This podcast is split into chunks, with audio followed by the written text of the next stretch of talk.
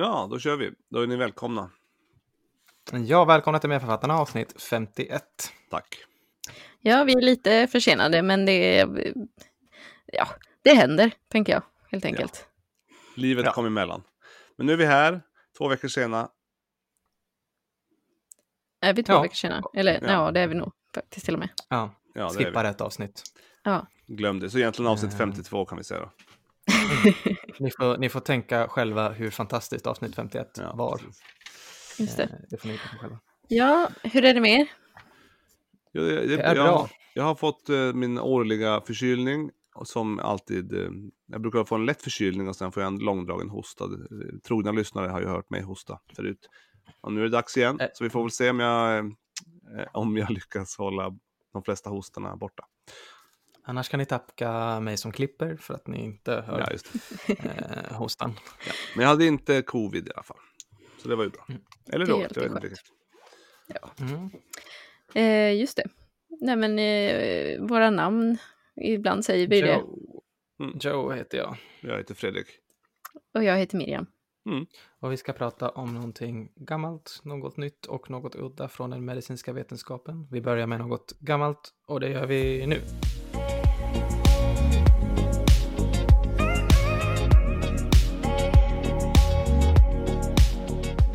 Då ska vi se, då vill jag att ni eh, nämner för mig ett diagnostiskt verktyg eller ett scoringsystem, vilket som helst. Pick a card, any card. Eh, Madras eh, M. Charles Vask. Ja. ja, fler. Keep them coming. Eh, ja, vad mer har vi? jag, nu, jag bara kommer bara på sådana som man har inom psykiatrin nu. Men eh, det finns väl andra också som har sådana. Mata bara. Ja, men det, det finns ju heart score för kardiovaskulär risk. Och det finns, eh, ja. Eh, Child-Pugh. Mm. Nej, det är inte riktigt ett scoringsystem. Eller? Ja, jo, men jo, det är ju en skatteskala. Ja, det är det. Aha. Apgar. Ja. Fler. Wells score. Ni... Ja. Ehm... Kan man säga att, ja, ja, det är Wells score jag ska prata om. Så vi, okay, så alla, alla gissningar ja. efter det här, är, nu är vi klara. Bra, skönt. Det hade, det hade tydligen kunnat hålla på ganska länge. Jag trodde ni skulle säga Wells score direkt. Ja. Jag, jag trodde det var prototypen. Ja, det kanske för det. Ett kliniskt scoringssystem. Det var det i mitt huvud i alla fall. Mm, okej. Okay. Wells score, den uh, använder man ju faktiskt uh, ganska ofta. Mm. Hur gammalt tror ni Wells score är? Om vi börjar med det.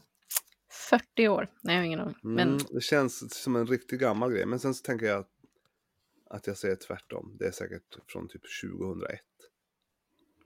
Väldigt nära. nittonhundranittioåtta. Ja. Cirka. Men, men, men jag tycker där. Att det känns som att det skulle kunna vara femtio och sjuttio år gammalt. Men exakt. Bara för det det, det känns det lite. Och Wells score finns ju alltså, det är en klinisk skattningsskala där man får olika poäng för olika delar av anamnes och status. Där man ska försöka bestämma sannolikheten för antingen lungemboli eller djupventrombos. Mm. Det finns ju så att säga både och. Just det. Jag tänkte fokusera på lungemboli. Varianten av Wells score idag. Mm. Och en artikel från nittonhundranittioåtta av Wells et al. P S Wells. Från Annals of Internal Medicine som heter Use of a Clinical Model for Safe Management of Patients with Suspected Pulmonary Embolism. Mm. Ja, det är man ändå och, tacksam för. Ja, den, jag tycker i alla fall den är väl använd. Kanske, kanske mest väl använd i mm. alla fall. Att det är där man oftast klickar in på, på internmedicins eh, kalkylatorer och eh, sånt där. Ja, ja, det får man väl säga. Åtminstone när man är på, sjuk, på akuten. Ja. Inte så, ja, det är sant. Inte så ofta på vårdcentralen tror jag. Jag tror det är därför den var i skymundan i mitt, i mitt huvud.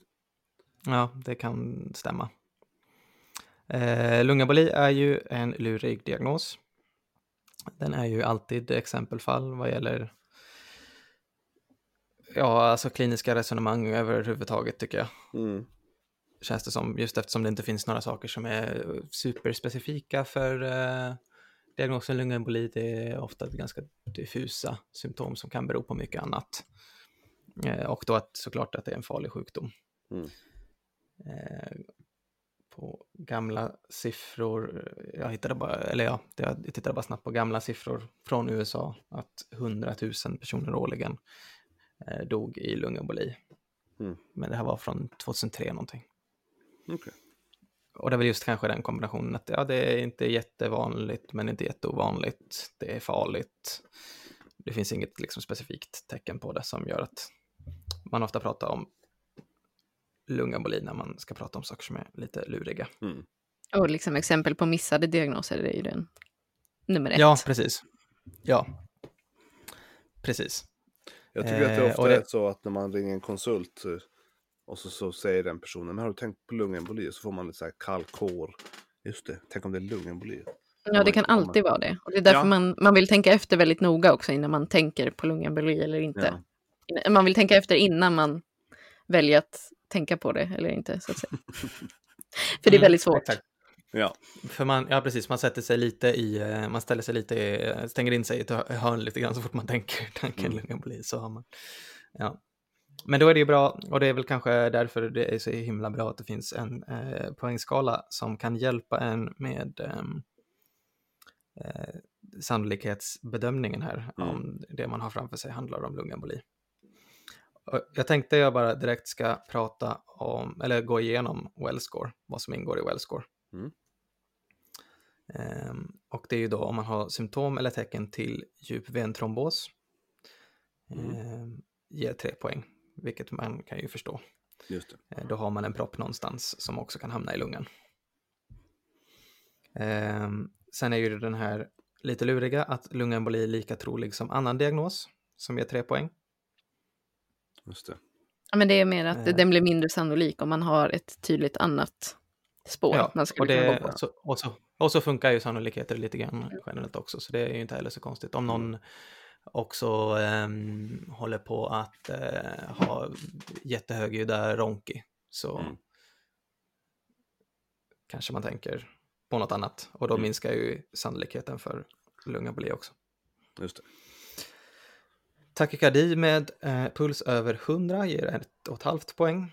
Mm. Eh, nylig immobilisering eller nylig operation. Immobilisering sista tre dagarna, operation sista tre veckorna. Det ger ett och ett halvt poäng. Eh, om man tidigare haft lungemboli eller D V T ger ett och ett halvt poäng. Kan ju tala för att man kanske är hyperkoagulabel på något sätt. Mm. Hemoptys ger ett poäng, alltså att man hostar blod, mm. och eh, malignitet som antingen har behandlats de sista sex månaderna eller som är ett palliativt skede ger en poäng. Just. Eh, och så delas det då upp i egentligen i låg, måttlig och hög sannolikhet för lungemboli efter det här, där låg sannolikhet är under två poäng, två till sex är måttlig och över sex är hög. I praktiken så är det många som har tillämpat att man bara bryr sig om hög eller inte. Mm. Men det varierar lite från ställe till ställe vad jag har förstått. Okay. Att ibland bryr man sig om att det finns en, ett, en måttlig variant där. Eh, vad jag tänker mig så finns det i princip bara... Eller det som påverkar hur man handlägger någonting är egentligen mest om den är hög eller låg. Mm. Mm. Tänker jag. Men det är... finns P M för sånt. Ja. Ehm, och det här är då baserat på den här studien från nittonhundranittioåtta eh, vid fyra centra i Kanada. Eh, där man då... Alltså det känns typiskt kanadensiskt att hålla på med sån här. Jag vet inte varför. Ja, men det, det finns, jag, tycker det, jag vet inte om det är för att eh, det finns en kanadensisk eh, akutläkare som är väldigt drivande på akuten i Lund. Men det känns som att, eller den här Scott Weingart är ju också kanadensare, va? Mm-hmm. Det känns som att akutmedicin i sig, tror jag, det, finns, det känns som att det finns någon kanadensisk koppling där. Ja, i och för sig, det är en kanadensare som är akutläkare här i Karlskrona också. Det är sant, de ja. föds liksom med den genen. Men, ja, för jag tänk, men jag tänker också på Ottawa Ankle Rules och C-Spine, alltså är inte det också mm. liksom utvecklat där, just. Mm. Antagligen. Mm. Det vore konstigt om det hette Ottawa och inte var utvecklat där. Mm. Nej, men just att de har det här tankesättet lite mer. Mm, kanske.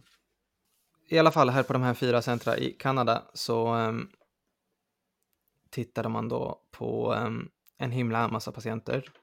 Uh, där man också gjorde då ventilationsperfusionsskinter för att kolla om det fanns ventilationsperfusionsskintografi för att kolla om det fanns en lungemboli mm. på en himla massa personer som man tillämpade det här eh, scoringsystemet på. Och scoringsystemet är, som jag förstått, mestadels framtaget av en expertgrupp. Mm. Ehm, och för att testa det här, för att få fram, liksom, jag menar, om man har hög sannolikhet enligt det här, vad är då risken för att eh, man får en lungemboli inom de nästa tre månader, för vad det man tittar på. Tog man fram eh, scoringsystemet först och sen testade det, eller tog man fram en massa olika parametrar och så använde man någon sorts, eh, inte jag vad det kallas, regressionsanalys för att hitta vilka som föll ut? Eller? Alltså det, fin- det fanns några sådana studier innan, men så som de beskriver det i den här själva artikeln så är det mest, eh, såklart hade man liksom sån, sån forskning till grund också när man hade tittat på riskfaktorer för lungemboli. Men det här var en expertgrupp som kom fram till vad som skulle ingå i Wells ah, okay. Så som jag förstod det. Så man tog fram den först och sen testar man den. Eller sen kör man en studie på det. Exakt. Ja. Och sen då götta Wells att ha en hel expertgrupp liksom, som kom fram till den. Men sen bara, fast den ska heta Wells. Som mig. ja. ja. Det var nog den mest spännande omröstningen under den expertgruppens sammanträden. Mm. Mm. Och definitionen av, som de använder av lungemboli, eftersom det är en sån grej man lätt eh, kan fråga sig, är att om man gjorde en angiografi av lungartärerna och såg en lungemboli på den. Eh, om man hade en ventilationsperfusionsskintigrafi som visar hög sannolikhet för lungemboli och att man då har måttlig eller hög eh, Wells score eller pretest probability. Så mm. det ska båda vara liksom ett, ett en lungemboli enligt eh, det radiologiska fyndet på den här ventilationsperfusionsskintigrafin och att det stämmer med, med kliniken. Mm. Eh, eller då att man har eh, någon form av ven, eh, venös tromboembolism under tre månaders uppföljning. Okej. Okay. Eh, och och de hög hade... Wells score, va?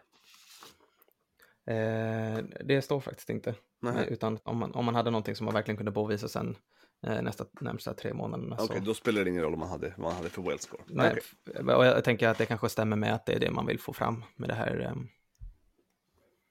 eh, skattningsskalan också. Att om någon får en eh, stor tromboembolism inom ja. tre månader, så det vill man väl kanske också räkna in. Just det, för att om de kvalar in i låggruppen så kanske, alltså om man ska undersöka hur bra hela mm. grejen funkade, så måste man veta vilka man missade också. Just det. Ja, precis. Om man har låg och massa som gör den här ventilationsperfusionsskintigrafin inte heller där har en lungemboli, men så märker man att eh, efter två månader så har tjugo procent av dem en massiv lungemboli, så är det ju inte heller jättebra. Jag tänker Nej. att det kanske är så man har tänkt. Men då, då låter det ju på dem som att eh, C T-lungartärer, det är eh, facit. Det är golden standard. Där krävdes det inget, där räckte det med att de hade en, hade en propp på dem. Pulmonary angiogram, ja. ja. Jag gissar att det är C T-metod de menar och inte någon slags... Nej, jag vet faktiskt inte vad de, exakt. Det fanns. Ja. Men det, det kan, det kan inte ha varit någonting som var bättre än C T-lungart här i alla fall. Nej, det, Nej. jag gissar det. Mm, okay. eh, man Bra. fick inte vara med om man hade djup ventrombos i övre extremiteten. Nej. Av någon anledning. Eh, och eh, inte heller om man inte hade haft några lungemboli-symptom de sista eh, tre dagarna. Om man hade varit symptomfri de sista tre dagarna. Så att om man hade haft misstanke om lungemboli för fyra dagar sedan, då fick man inte vara med här. Nej. Eh, och eh, även då om man hade använt antikoagulantia sista sjuttiotvå timmar. Ehm, ja, och då om man var under arton. Så det är lite sånt som mm. Wells score inte är utformat för. Okej. Okay. Så om man står på antikoagulantia så kan man inte använda Wells score. Men det gör man ju ändå, skulle jag vilja säga. Ja, fast man ska ju ha... Det känns som att man har, vill ha ännu mer på fötterna ändå. Ja. Eller så här. Ja, ja. ja okej. Okay. Mm. Det här var ju andra, det var ju också nittioåtta, ja, det kan Jaja. ju mycket väl ha kommit eh, annat efteråt, tror jag säkert, för folk ja, som faktiskt redan står på antikoagulantia. Säkert. Ja. Ja. Och eh, de här ventilationsperfusionsscintigrafierna som och eh, angiografierna som var på något sätt facit för om folk hade lungemboli eller inte tittades på av blindade radiologer. Mm. Som inte visste någonting, verkade som. Vilket jag tyckte var sjukt. Ja, de tjatar ju ofta om hur viktig frågeställningen är för att kunna bedöma.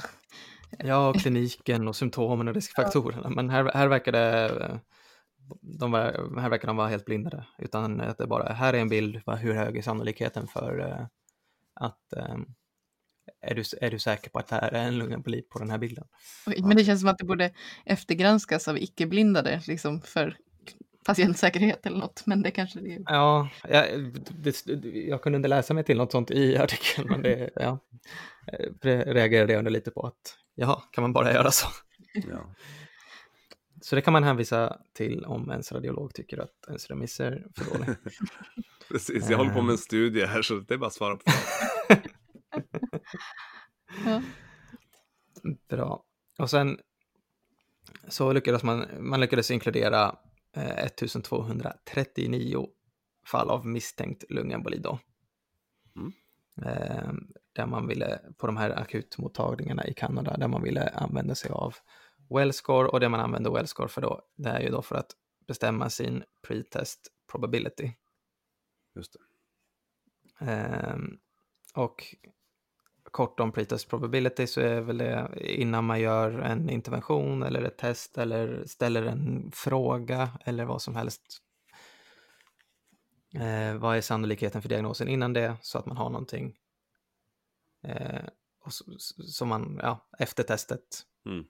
eh, landar i en annan sannolikhet då, som testet påverkar antingen uppåt eller neråt. Eller, mm. Och det gäller ju egentligen för, för, för allt man gör när man frågar eh, hur, hur gammal är du och eh, när man gör ja, en C T-lungaterror. Så har man ju en, pre- en pretest probability och en post-test probability, och testet i sig förhoppningsvis då påverkar eh, sannolikheten av den diagnosen åt, åt något håll. För det är det ju för att vi lever i en värld där det inte finns tester som ger absolut sanning, eller? Alltså, annars ja, skulle man inte behöva hålla på med det här, men eftersom alla tester Nej. har någon sorts brist så... Mm. Om man vet att post-test probabilityn efter det här testet, om det är positivt, är hundra procent. Om man vet att om det här testet är positivt eh, så betyder det med hundra procent säkerhet att den här diagnosen föreligger, så skulle man ju inte behöva bry sig om eh, hur mycket man trodde på det från början. Nej. Eller hur hög sannolikheten var från början. Ja. Ett bra exempel är ju när man använder sig av ja, men vid lungemboli eller D V T vid, med D D mer.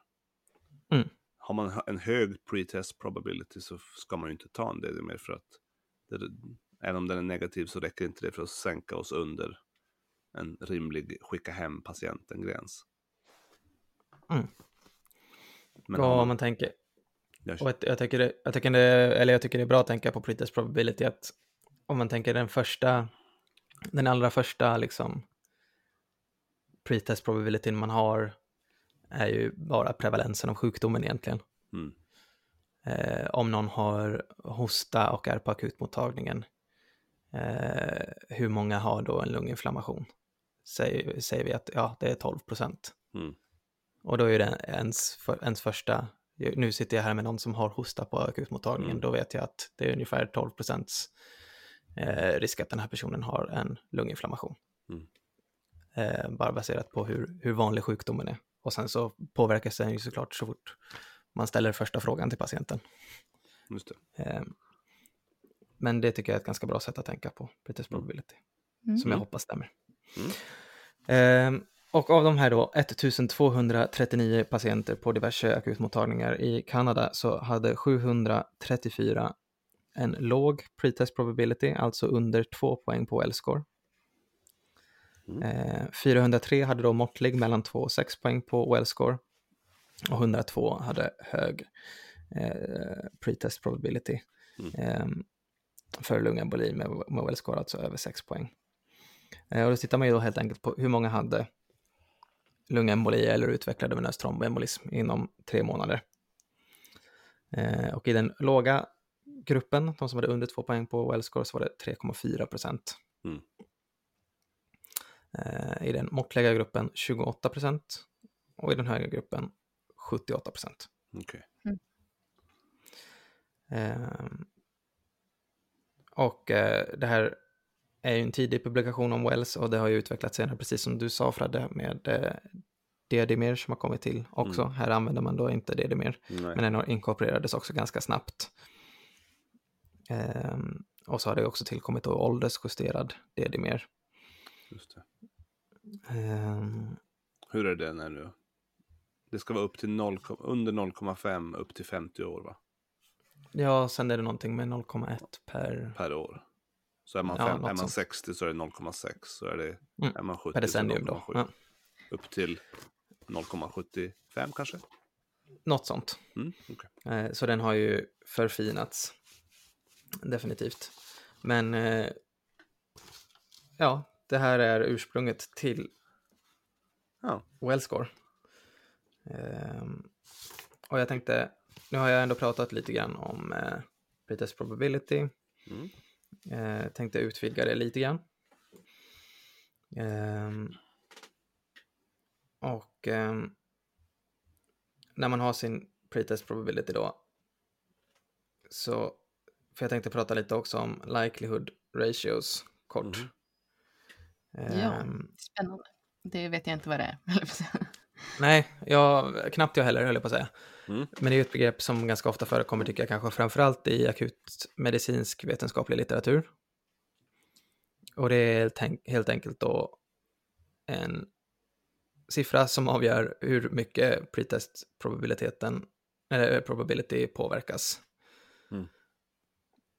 Eh, eller hur mycket, det, ja, hur mycket ett test påverkar eh, sannolikheten för en sjukdom. Just det. Utifrån ens pretest probability, var hamnar din post-test probability? Mm. Det avgör likelihood ratio. Och den bygger ju då på sånt som vi har pratat om innan, alltså sensitivitet och specificitet. Just det. Eh, och bara snabbt, sensitivitet är ju då hur många sant positiva blir positiva med det här mm. testet. Specificitet då, hur många sant negativa blir negativa med det här testet. Mm. Eh, har man ett test som är väldigt specifikt, kan man använda det för att rule in. Det är väldigt specifikt, mm. alltså är det här testet positivt, det är specifikt för en viss sjukdom.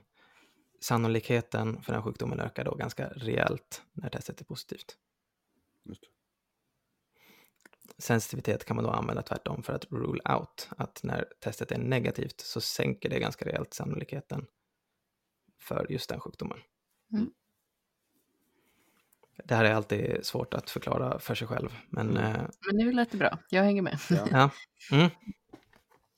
Och likelihood ratio har jag förstått det som i princip är bara en väldigt smidig och bra siffra som gör det ganska lätt att uppskatta eh, ens post-test probability. Mm. Eh, och eh, det är då helt enkelt, ja, för en positiv likelihood ratio så är det sensitiviteten genom ett minus specificiteten. Mm. Det här är egentligen, ja... Eh, Det är då, ja, det, man delar då sannolikheten för att ett test är positivt hos en sjuk patient med sannolikheten för att testet är positivt hos en frisk patient. Mm. Och det kan man ju fundera på i hundra år.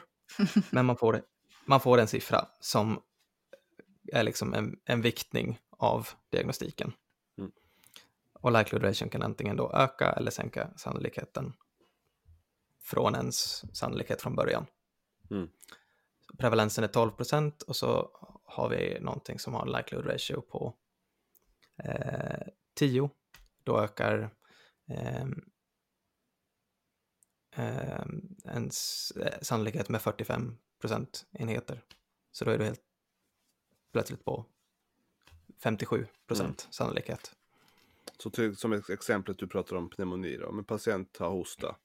Och mm. jag vet inte om tolv procent är en rimlig... Eh, prevalens, men låt säga att det är det. Och sen så visar det sig att du tar tempen på dem, det, det testet. De har mm. trettioåtta komma fem grader, då helt plötsligt kanske vi är på femtio procent chans då för hosta och feber.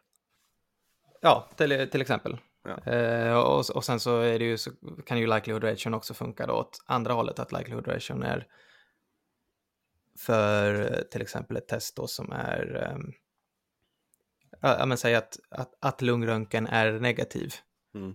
Att man inte ser någonting konstigt på lungröntgen. Ja, just det. Har en likelihood ratio på noll komma tre. Så gör man sin lungröntgen och sen då sjunker sannolikheten igen. Okej. Okay. Såklart, om, du, om det inte syns något. Ja.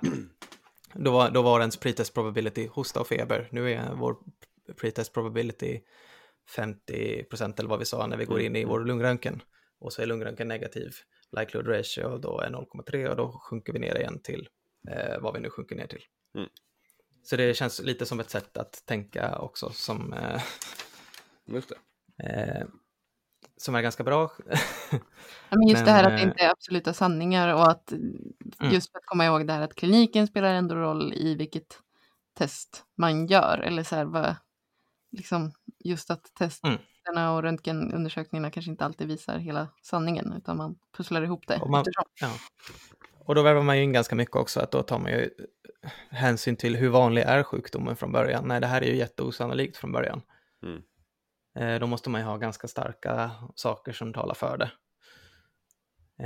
Um, Innan man går vidare med undersökningen. Ja, och en grej som är negativ kanske liksom i, i princip utesluter det. Alltså det, det är liksom ett, jag vet inte, det, det är ganska lätt att tänka med. Mm. Um, när man väl um, försöker, höll jag på att säga. Jag tycker det, det är ett, ett tilltalande sätt att eh, närma sig. Det är mer ett algoritmstyrt, det är inte bara på känsla att, utan man, man kan faktiskt underbygga sina, mm. sina patientbeslut med fakta. Mm. Och att det går också att applicera på ganska mycket, mm. framförallt då i den här liksom akutmedicinska litteraturen, att det är liksom även på, ja, men, på frågan strålade, strålar din smärta någonstans? Mm. Att det finns liksom siffror på, ja, men, hur mycket ska det påverka mitt beslutsfattande? Just det. Att det finns ändå liksom en siffra som man kan i alla fall titta lite på. Att, men ska jag bry mig jättemycket om det här? Eller ska jag bry mig lite grann om det här? Just det. Eller ska jag... Ja, precis. Det är inte eh... lika mycket. Frågan om eh, har någon annan i din familj haft hjärtinfarkt är inte lika mycket värd heller på en patient som är eh, tjugofem på, som på någon som är mm. sjuttiofem kanske. Så den ändras ju säkert också beroende på, mm. på, ja, på patienten. Mm.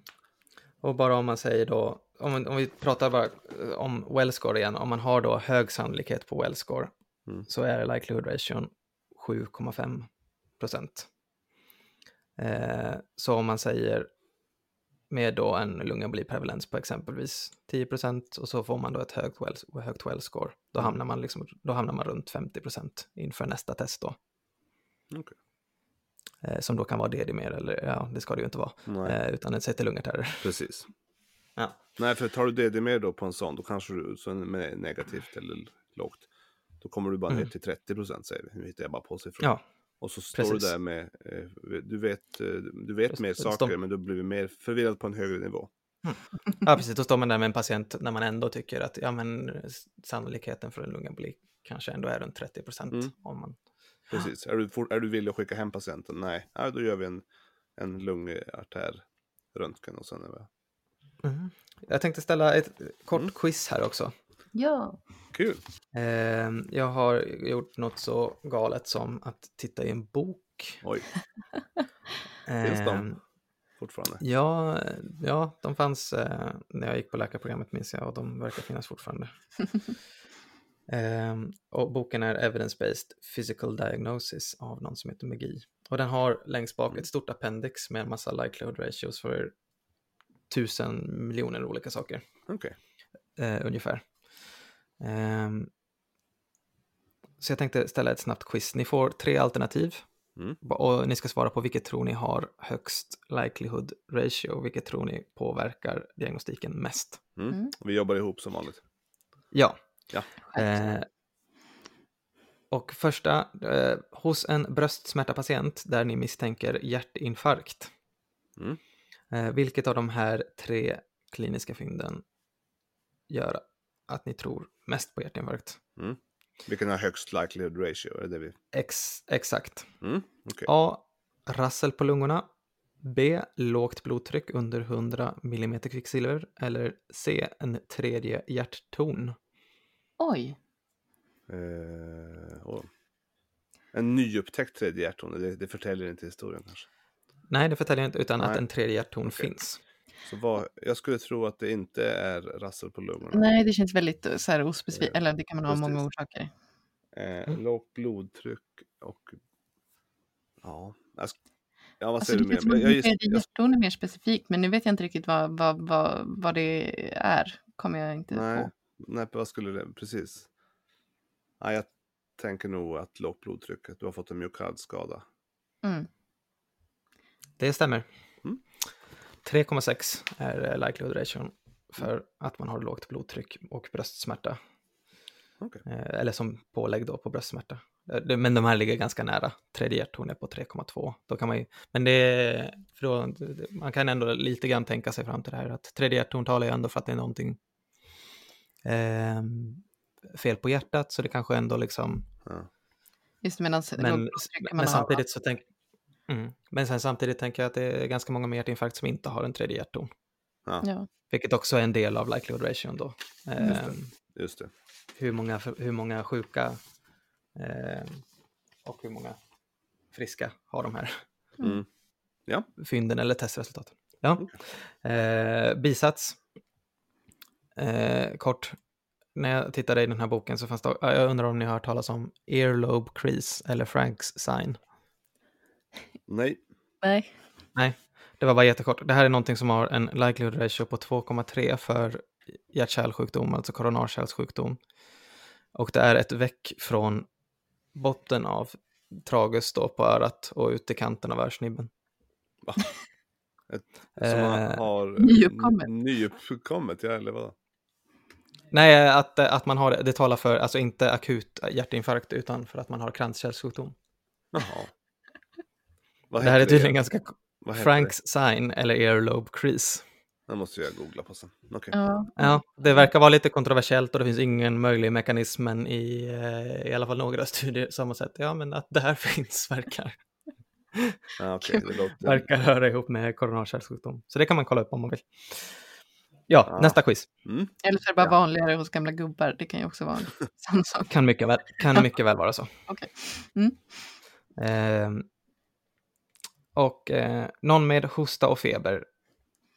Och eh, ni tänker då på sannolikheten för lunginflammation. Mm. Påverkar det då mest att man har rassel på lungorna. Att man har en syresaturation under nittiofem procent i blodet. Eller att man har en puls över hundra. Alltså rassel eh. återigen. Allt med stetoskop blir väldigt subjektivt. Jag tror inte ja. riktigt på det. Nej, och puls över hundra, för har du feber av oavsett anledning så får du en hög puls, så det borde inte vara så specifikt. Men samtidigt alla så... coolare då med saturationen under nittiofem procent. Men de har väl inte feber och hosta? Nej, kanske inte. Ja, då Utan blir det ju en lunginflammation. Då, då har de ju troligtvis en lunginflammation. Jag säger, Men hur många med lunginflammation har inte en saturation under nittiofem procent? Det är ju också svårt att tänka Nej. på. Ja, men vi Precis. säger saturationen Saturation. nittiofem procent. Ja, det måste vara. Stämmer. Yes. Ni kommer ju acea det här. Mm. um, likelihood ratio då cirka tre komma ett. Ja, siffrorna spelar inte så stor roll. Um, eh, någon, någon mer?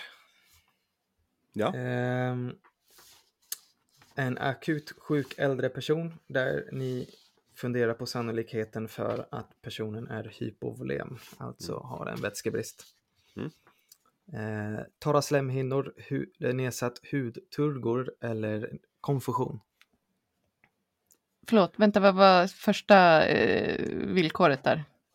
Akut sjuk äldre person. Ah, Okej, okay, bara akut sjuk äldre. Och vi vill, vi vill och våran diagnos, och eller våran misstanke är... Ni funderar på sannolikheten. Mm. Ni funderar, ja, precis. Ni funderar på sannolikheten för hypovolemi. Okay. Och, och vilket av de tre, om ni skulle hitta dem. Torra slemhinnor, eh, nedsatt hudturgor eller... Konfusion. Konfusion. Ja, alltså gud, jag vill ju bara basha alla såna här eh, statusfynd som de tycker att vi ska leta efter. Jag tycker att hudturgor på en gammal person. Ja. Vad är sjukt svårvärderat. Och torra slemhinnor, vem har inte det om de är liksom åttio plus? Eller? Nej, jag tror på konfusion. Mm. Ja, lärde det på tio. Hur mycket? Så det blir tio. Så det är ganska rejält. Det blir liksom en fyrtiofem procentig. Om man tittar, det finns en del kurvor som man kan titta på och se eh, hur en likelihood ratio påverkar. Och det blir ungefär fyrtiofem procentenheter mm. tror jag. Eh, med ett likelihood ratio på tio. Mm. Om jag inte har tolkat det helt fel. Mm. Förlåt, men för, för jag kan eh. verkligen bli sådär. Alltså när någon typ har tittat på en tunga och de bara, nej den såg lite skrumpen ut. Den är nog uttorkad, den får ett dropp. Jag bara, men... Alltså, i och för sig, det låter ju väldigt coolt och det är ofta någon lite äldre överläkare som säger så, men egentligen hur specifikt kan det vara liksom? Så, vad hade den för, vad hade det för likelihood ratio? Torra slemhinnor, har du det på papper? Eh, torra slemhinnor låg, ah, det, det är den enda jag inte har. Hur tror jag okay. tre komma fem ah, ja. Och det torra slemhinnor låg där, där omkring mm. okay. eh, så det påverkar ju lite grann. Ja, det är inte eh, helt en sista förkast. Nu när ni bashar kliniskt eh, status. ehm, vilket jag ändå tolkar att ni gör. Ehm, och någon med akut yrsel. Mm. Och här får ni två alternativ. Ehm, och, vilket, och här är frågan då vilket som har lägst likelihood ratio. För det handlar då om att utesluta akut stroke. Mm. Vid yrsel. Mm. Ehm, och då att man har en patologisk head impulse test, eh, att man inte har någon skew deviation och att man inte har någon sidoväxlande nystagmus, alltså en hintsundersökning som mm. talar för perifer genes mm. eller en akut diffusionsviktad M R av hjärnan som inte visar någon kemisk stroke. Vilken ah. har då lägst likelihood ratio? Alltså vilken är bäst på att utesluta? Men där är det väl ändå hints, alltså det kan ju vara för tidigt i förloppet för att se något radiologiskt, eller? Tänker jag. Exakt. Mm. Ja.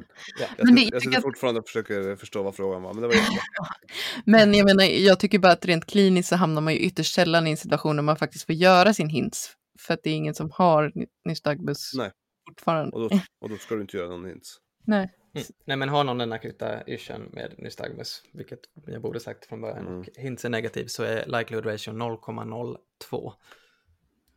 Okay. Eh, jämfört med då en negativ M R av hjärnan som då har en likelihood ratio på noll komma två.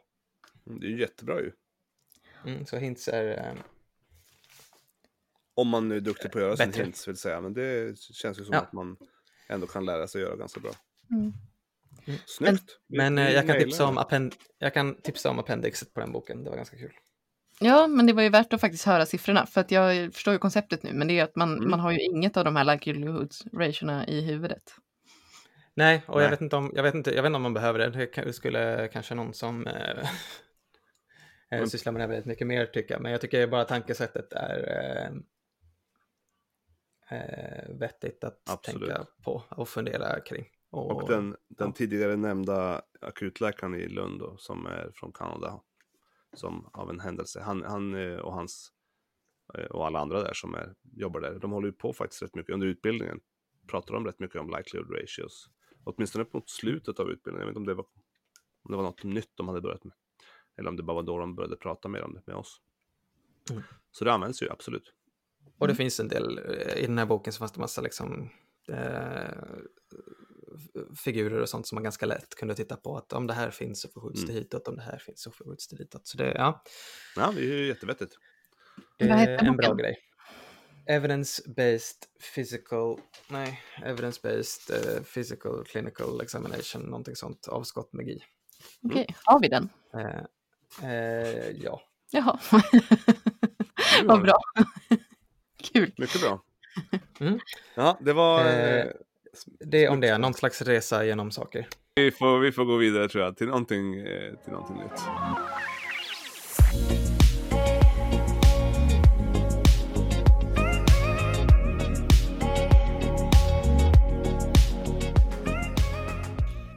Då går vi vidare till någonting nytt och fräscht. Mm-hmm. Eh, ja, det, det blir kanske lite inblandat något liksom klassiskt gammalt sådär. Men eh, jag börjar i en ganska, ändå bara en månad gammal studie mm. ungefär. Som ändå fångade mm. mitt öga. Mm.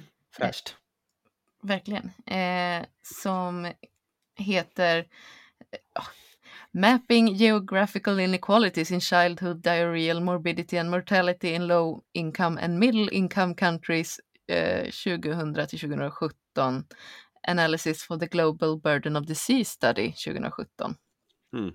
Catchigt. Ja, inte, men det är en kardiolog alltså. Det är Ro- Robert et al. Som eh, publicerar den här då i Lancet. Så det är fina grejer.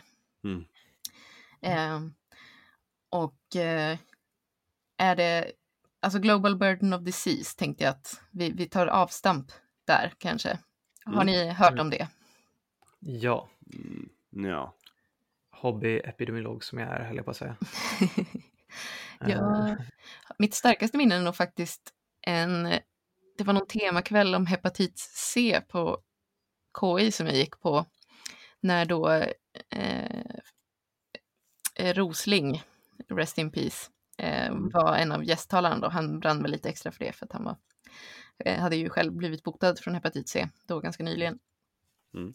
Eh, då visade han mycket grafer från Global Burden of Disease, deras eh, mm.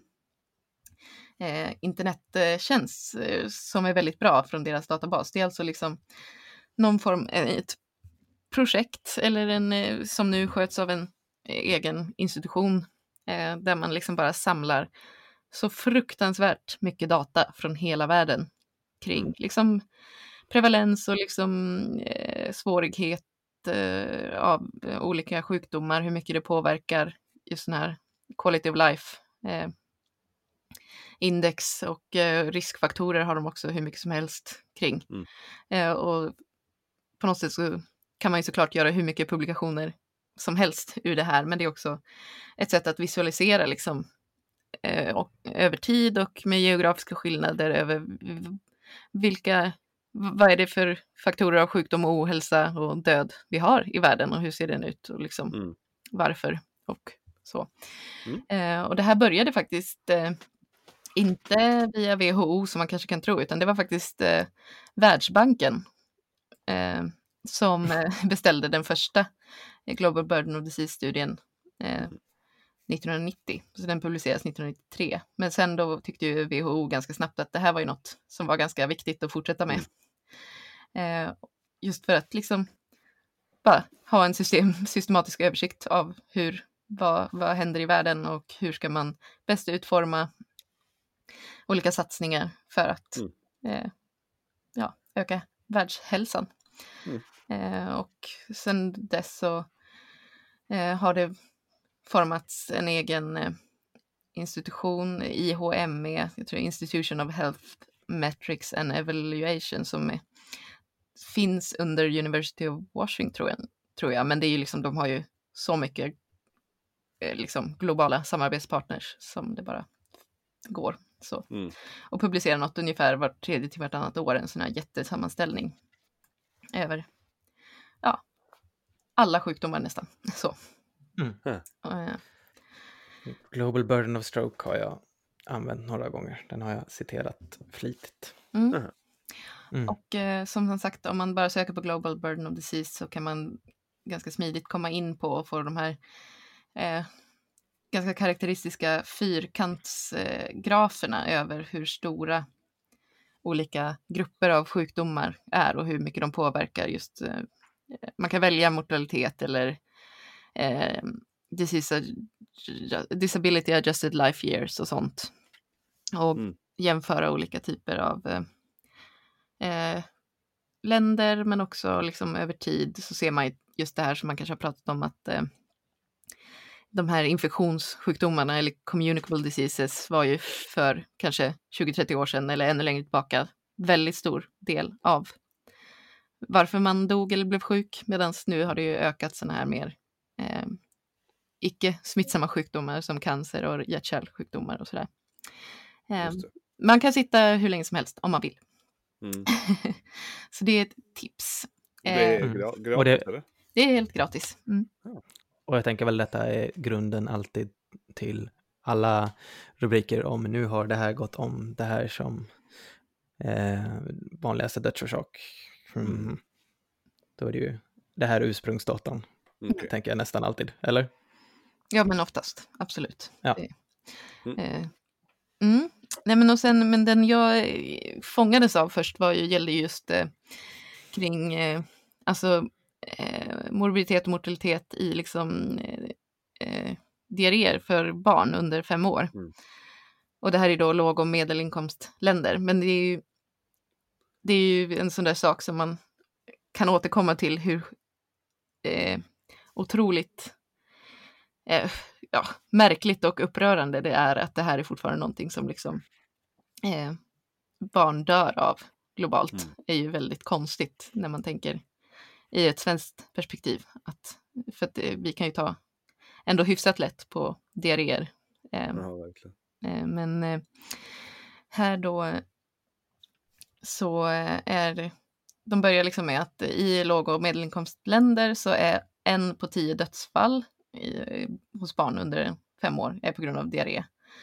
Och totalt blir det alltså en, mer än en halv miljon dödsfall årligen. Mm. Eh, mm. Vilket, eh, ja, det är ju helt sjukt. Så. Men eh, mm. här har man ju då jämfört bara, det är ju under liksom ganska modern tid, från tjugohundra till tjugosjutton. Eh, så har ju eh, mortaliteten gått ner väldigt mycket eh, liksom globalt eh, i diarré, och det tänker man väl framförallt beror på att man eh, får bättre tillgång till eh, water, sanitation and hygiene, förkortas WASH. Mm. Men också om man eh, får ner child growth failure, att, alltså att barn blir liksom tyna bort, att de svälter och sådär. För jag menar, är du i dålig skick från början så har du ju mycket sämre möjligheter att klara av en svår diarré. Så. Mm. Mm. Men också tillgång till eh, Fredda har pratat om någon gång, va? En sån eh, vätskeersättning kan också mm. ha minskat ja. det här.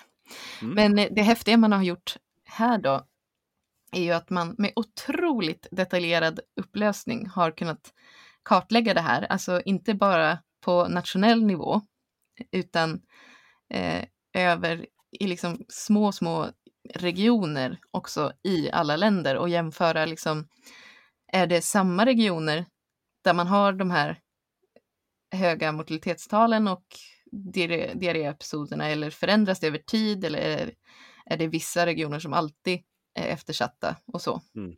Och vad, för har man också försökt utläsa vad man har gjort i de regionerna som har förbättrats sedan tjugohundra. Mm. Eh, Och eh, ja, diarré vet vi att det är tre eller fler lösa avföringar på ett dygn. Eh, men att de har fått in den här datan, det är liksom massa egentligen enkäter från, som de har liksom dammsugit upp då från alla regioner. Men sen, det räcker ju inte riktigt, det är bara femhundra enkäter eller någonting de har. Men utifrån den datan så har de ju gjort något otroligt sofistikerat som jag inte ens har orkat förstå helt, med liksom att göra individuella eh, datamodeller för att uppskatta då, utifrån de här förutsättningarna på varje plats. Eh. De har extrapolerat på något sätt eh, ja. det de har fått in och eh, ja, mm. okej. Okay. Mm. Men eh, att de ändå kan göra det och uttala sig så här noggrant är ju väldigt, ja, det är ju eh, mäktigt tycker jag. Mm. Eh, Och jag kan ju inte kommentera allt här då eftersom det är så otroligt höglöst. Men eh, det de kommenterar är ju att liksom, de har delat in i ungefär tjugofem tusen olika units i de här låg- och medelinkomstländerna. Mm. Och det var ju bara ungefär hundra av dem som såg en ökning i mortality rates i diarré då. Okay. Eh, men... Man såg ju kanske att eh, särskilt eh, typ i Indonesien så hade det gått eh, verkligen från att tjugohundra så var det mycket vanligare i en region till att en annan hade ett väldigt stort, alltså eh, liksom att de avvek väldigt mycket från den generella förbättringen i landet. Eh, mm. så. Vilket då är ju väldigt hjälpsamt om man sen då eh, sitter i andra änden och tänker att okej, okay, men jag, nu ska jag fundera på hur jag ska göra min satsning för att minska eh, dödligheten i diarrésjukdomar.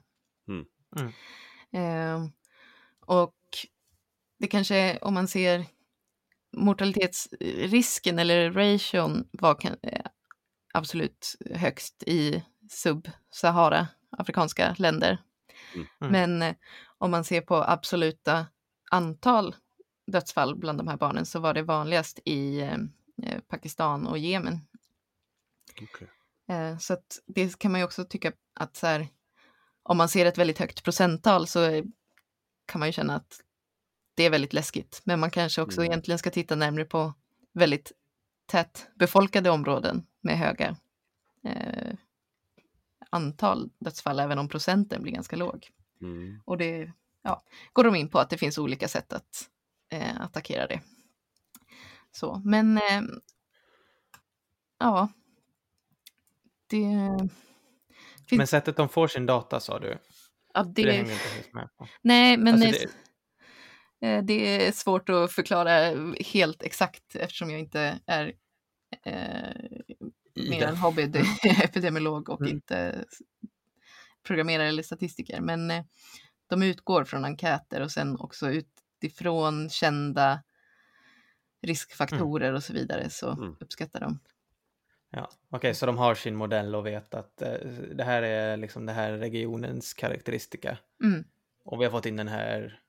den här enkäten från de här enkäterna från det här området och då kan vi mm. sprida ut det så som spridningen borde vara mm. ja. i den här regionen. Och jag tänker och hur en många hel, en helhetsbild. Ja. Om de har ändå det... fler än femhundra enkäter så blir det ju mer än ett per land i alla fall. Mm. Eh, femhundra så. Enkäter men, men inte femhundra svar utan femhundra enkäter. Nej, separata stora liksom ut, service. Ut, ja precis. Ja. Så det är massor med svar i varje sån. Mm. Så det här är ju ett otroligt omfattande arbete som hela mm. tiden pågår. Det var mest det jag ville uppmärksamma. Mm. Att eh, det är ganska... Eh, ja. Så de, de, de publicerar vartannat, vart tredje år, men de jobbar säkert redan med nästa publikation när de publicerar. Ja, precis. Mm. Och särskilt just databehandlingen måste ju vara det stora. Eh, ja, liksom helt utmanande. Men eh, sen finns det också väldigt mycket information omkring hur de värderar alla de här datan de får in enligt sin gather-princip och sådana saker. Men det kan vi ta ett eget avsnitt till. Ja. Men, Nej, det, här, det här känns verkligen som spetsepidemiologi. Ja, ja, men jag tänker att vi kan lyfta blicken lite från de här bara små Twitter-graferna man sitter och tittar på. Att det finns otroligt eh, stor finess bakom mm. sånt här arbete eh, som vanligtvis eh, uppkommer då. Eh, mm. Mm. Och, det är stora, det är, och det är stora beslut tänker jag som det här eh, ligger till grund för. Mm. Det är liksom inte, jag tänker att det, det är för det är på något sätt mer för uh, policymakers än för den enskilda eh, läkaren så. Men, ja. eh, men det är ändå coolt att eh, ja Mm, men här har de ju också på... kunnat kartlägga att det liksom, vissa ställen kanske har väldigt bra eh, alltså såna här eh, sanitets- och hygien, alltså det har satsats mycket på det, men sen kommer det något annat som gör att eh, barn blir undernärda till exempel och då mm. spelar det ingen roll, alltså då ska du inte göra en ytterligare en satsning på rent vatten till exempel, utan eh, just mm. i den regionen är det egentligen kanske mm. matpaket som behövs så. Eller eh, utbildning kring att eh, amma barnen längre istället för att använda mjölkersättning om vattnet inte är bra. Mm. Alltså det finns ju väldigt stora eh, saker. Mm. Men eh, man kan ju ta med sig att även om det är eh, otroligt eh, konstigt att det fortfarande liksom... Det kan man ju också gå in på Global Burden of Disease och se vad barn dör av globalt. Så är det liksom fortfarande luftvägsinfektioner och diarré. Mm. Utöver det här liksom, om man har något... Alltså, just vid förlossning och medfödda sjukdomar är kanske tillsammans ändå det största.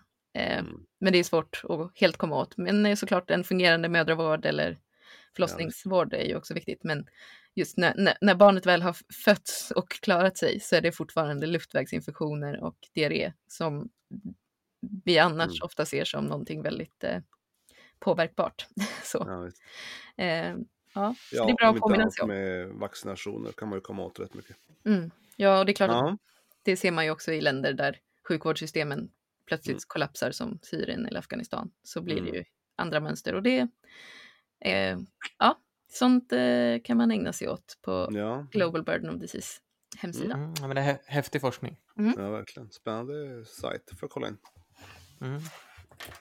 En bok och en sajt har ni fått hittills. Ja. Ska vi se vad, vad mer ni får för hemläxa. Ja, nu ska vi, få vi bara tipsar vidare istället för att berätta själva. Nu ska ni få en sån hemläxa så att ni... Åh, oh, den kommer ni gilla, tror jag. Perfekt. Ska vi, ska vi gå in på hemläxan då? Hemläxan nummer ja. tre. Vi kör.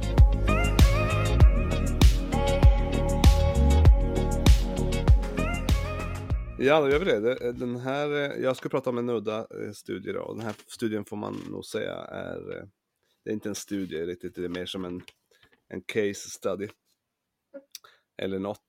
Det är en anonym författare. Oj, ovanligt. Eh, Det står så här det, på slutet då. Jag kan ju berätta att den är med i Nature eh, volym tvåhundratjugosex i maj nittonhundrasjuttio. Men the, the identity of the author of this communication has been suppressed for reasons which may be self-evident. But the author, whose work has been vouched for by a colleague, has answered a number of questions raised by a referee. Säger då the editor of Nature. Ja, det, här kan det, kan, det, kan, det kanske är self-evident varför det är, varför man vill vara anonym. Jag vet inte, kanske på sjuttiotalet att man vill att man var lite mer pryd eller något, jag vet inte. Men i alla fall. Den här den heter the, the Effects of Sexual Activity on Beard Growth in Man. Eh, på svenska då, alltså effekterna av sexuell aktivitet på skäggväxt hos människan. Ja, ja. Eh, jag hittade den här när jag skulle, jag skulle egentligen hitta någon, börja läsa en studie om, som jag inte kommer ihåg vad den hette nu, men den handlade om stroke-risk och eh, skäggväxt som, mm, vi får, mm. som också är rätt så udda, som vi mm, kanske mm. får prata om någon annan gång. Men då gick jag i, i, när jag läste eh, när jag läste det som de hade hänvisat till i sin studie, så hittade jag den här som var liksom grunden till det, en, en grund till deras studie. Och den kunde du inte riktigt motstå. Nej, och sen Nej. tyckte jag att den här måste jag... Anonym författare i Nature också. Det... Ja, precis. um, den, den, är, den är kort och koncis. Den, den är lite mer som en lite mer som en novell, kanske man kan säga. Uh, han, det är en man då, det, kan vi, det vet vi, för att han har... Ja, det är det i alla fall. Han är heterosexuell, för han pratar om sex med eh, kvinnor. Bara. En kvinna. En specifik kvinna dessutom. Mm. Eh, och då, han beskriver att han då, de senaste två åren innan han skrev den här studien, gjorde studien, så hade, ha, hade han varit tvungen att spendera perioder, veckolånga perioder i, på en, en öde ö. Eller inte öde, en remote island. En, eh, ja. Långt bort från sin, från sin kvinna och andra människor i alla fall. Mm. I, hon är i, inte omnämnd vid namn, va? Nej, nej. nej. Det är hon inte. Han är anonym, men... men han outar henne. Nej, så att han, han, var, han var tvungen under veckolånga perioder vara på den här ön i, eh, i, i en isolations... En karantän kan man väl säga nu. Det är ju modernt. Mm. Ja. Sen när han var där då, så... Vad han gjorde där, det vet man inte. Men han säger att han vill låtsas att han jobbade på en, på en sån här eh, fyr. Han var kanske fyrvaktare. Och läkare säkert. Skärgårdsdoktor. Ja. Ja, precis, mm. det kanske. Han märkte, han eh, t- rakade sitt, sitt eh, skägg med en eh, Philly Shave Razor, alltså en, eh, en elektrisk eh, rakapparat, Philips. Mm. Mm. Och eh, noterade att under tiden han var på ön, han, han tömde den där varje dag, så tittade han på liksom mängden, så märkte han att under tiden han var på ön så f- hade han ganska låga nivåer, alltså lite, lite skägg. Men när han var på väg in till land så ökade hans skäggväxt. Så han började... Alltså han hade, han hade ändå lite transporttid då från den här ön. Ja, den var ju remote, så det var ju, men ah. det, var, det var nog inte flera dagar, utan det var, han kunde komma in, det, det står ju inte, ah. men man, man tolkar det som att han kommer in på någon timme eller så, några timmar kanske. Ah, okay. eh, ah. Han eh, tänkte att, ja, men man skulle börja kolla där, så han började på eh, att, med, att raka sitt skägg varje dag vid samma tidpunkt, med tjugofyra timmar eh, mellanrum. Han eh, började också att skriva ner saker som hur han hur han är, om han är, hur han sover, hur hans libido är, om han har haft samlag, eh, hur nervös han är, lite olika sådana saker. Och eh, sen så har han gjort lite grafer där man då ser tydligt att eh, nu, nu kan inte jag visa de här för er, men man ser tydligt i graferna att när han är i, han har gjort en, ett, ett, liksom ett spann där han är i isolation i, på x-axeln, och på y-axeln ser man då hur många milligram skägg han har. Det, går ty- det blir en tydlig dipp när han är isola- i isolering eh, i, skägg, eh, i skäggvikt. Och sen så liksom när han då träffar en kvinna, för då finns det en litet spann med en kvinna, en kvinnosymbol. Och då, då går han upp i skäggväxt. Så han, eh, mm. Och sen så håller den där eh, skäggväxt, skägg, ökade skäggtillväxten håller i sig någon dag. Ganska ofta så kommer han, verkar det som att han kommer hem på fredag. Så, mm. så att det håller i sig, men på måndag har det gått tillbaka till liksom en väldigt låg nivå igen. Um, mm. Du låter tveksam. Ja, men jag tänker han är ju ändå på ön. Ja. Det är ju en ganska klar confounder att han tillbringar en att vecka han... på den här ön, kanske äter någonting annat, har annan, jag vet inte, luftfuktighet, eh, exponering för ja. eh, väder och vind. Eh. Ja, precis. Jo, men det intressanta är att han noterar, det kanske mest intressanta är att han noterar att den här ökningen i skäggväxten kommer liksom, den kommer inte när han kommer till land, utan den kommer den dagen han, är på, han vet att han ska in till land. Så det kommer som en förväntan på mm. eh, återupptagande sexuell aktivitet. Åh, oh, man hade så gärna velat veta vad som hände om färjan blev inställd. Ja. Ja, det är mycket man, man vill veta. Man, man önskar ja. att man kan... Men så att om för, om, så han var han var han var liksom förberedd ja, precis. på att åka hem, och så blir färjan inställd. Man hade så gärna velat veta vad som hände den dagen. Ja. Skägget faller av. Precis. ehm, I protest. Precis. Nej, så att det, det finns ju det finns ju mycket man skulle vilja veta, som det är ju en person det här, och, och ganska mm. så. Men det är ju en, mm. mest en intressant, men det, det är klart att att hormonerna har påverkan på eh, både sexualiteten och på hans skäggväxt. Mm. Eh, och det är väl eftersom... tänkbart att man kan eh, reglera dem till viss del med sin tankeaktivitet. Det kan man ju med ja, säkert. vissa andra hormoner också. Precis. Han testar också sen, eller inte, förlåt, inte han, utan eh, i någon annan studie, Hamilton-studien, så har de testat att låta eh, män då äta lite olika testosteron, metyltestosteron, androsteron, kortison. Och så har man tittat hur skäggväxten växlar. Och då ser man att den, den ökar med hormonerna, medan det händer ingenting med placebo. Kortison är ju inte ett könshormon, men den verkar också ha påverkan. Mm. Mm. Den största påverkan får man med androsteron. Mm. Men ja, så att... Det, är lite, det var, det var en, en, en, får man ju säga, lite udda studie. Om, ja, det var det verkligen. Eh, om, var han verkligen tvungen att vara anonym? Eller, ja, nej, visst, eller hur? Det känns ja. ju som att eh, skulle, jag få, skulle jag få vara med i Nature, så skulle inte jag tycka att det här kändes så... Var det, jag förstår inte vad som är kontroversiellt. Nej, jag kan ju inte ta ära för det på något sätt. Nej. I sitt vanliga liv. Nej, eh, nej och man, det blir liksom... Ja, ja. Jag, jag, kan, jag, jag tycker jag också vi kan... Jag tycker också vi kan konstatera att tröskeln in på Nature har ju blivit eh, ja, Mount, Ever- Mount Everest jämfört med på, på, på sjuttiotalet, om vi ska utgå ifrån det här. Ja, det här var volym tvåhundratjugosex som jag sa, så att jag vet inte hur många, hur ofta den kommer ut, men ja, i vilket fall, det har ju kommit en hel del eh, volymer sedan trettionde maj nittonhundrasjuttio. Jo, nej men... Eh, Ja, som en grund tänkt, i att, att det, faktiskt ja. eh, använda sig av skäggväxt som en eh, testosteron, eller som en könshormonmätare, kanske man Jag måste jag kolla jag upp om det här har det om det här har replikerats någon gång. Ja, man blir så här, man vill ju göra ja. samma fast med kontrollerad miljö så att säga. Ja, mm. precis. För jag är så här, sprayar han på sig någon konstig parfym innan han skulle åka in? Ja, med, det är möjligt. Lite eh. test, testosteron i den där. Nej, jag vet inte.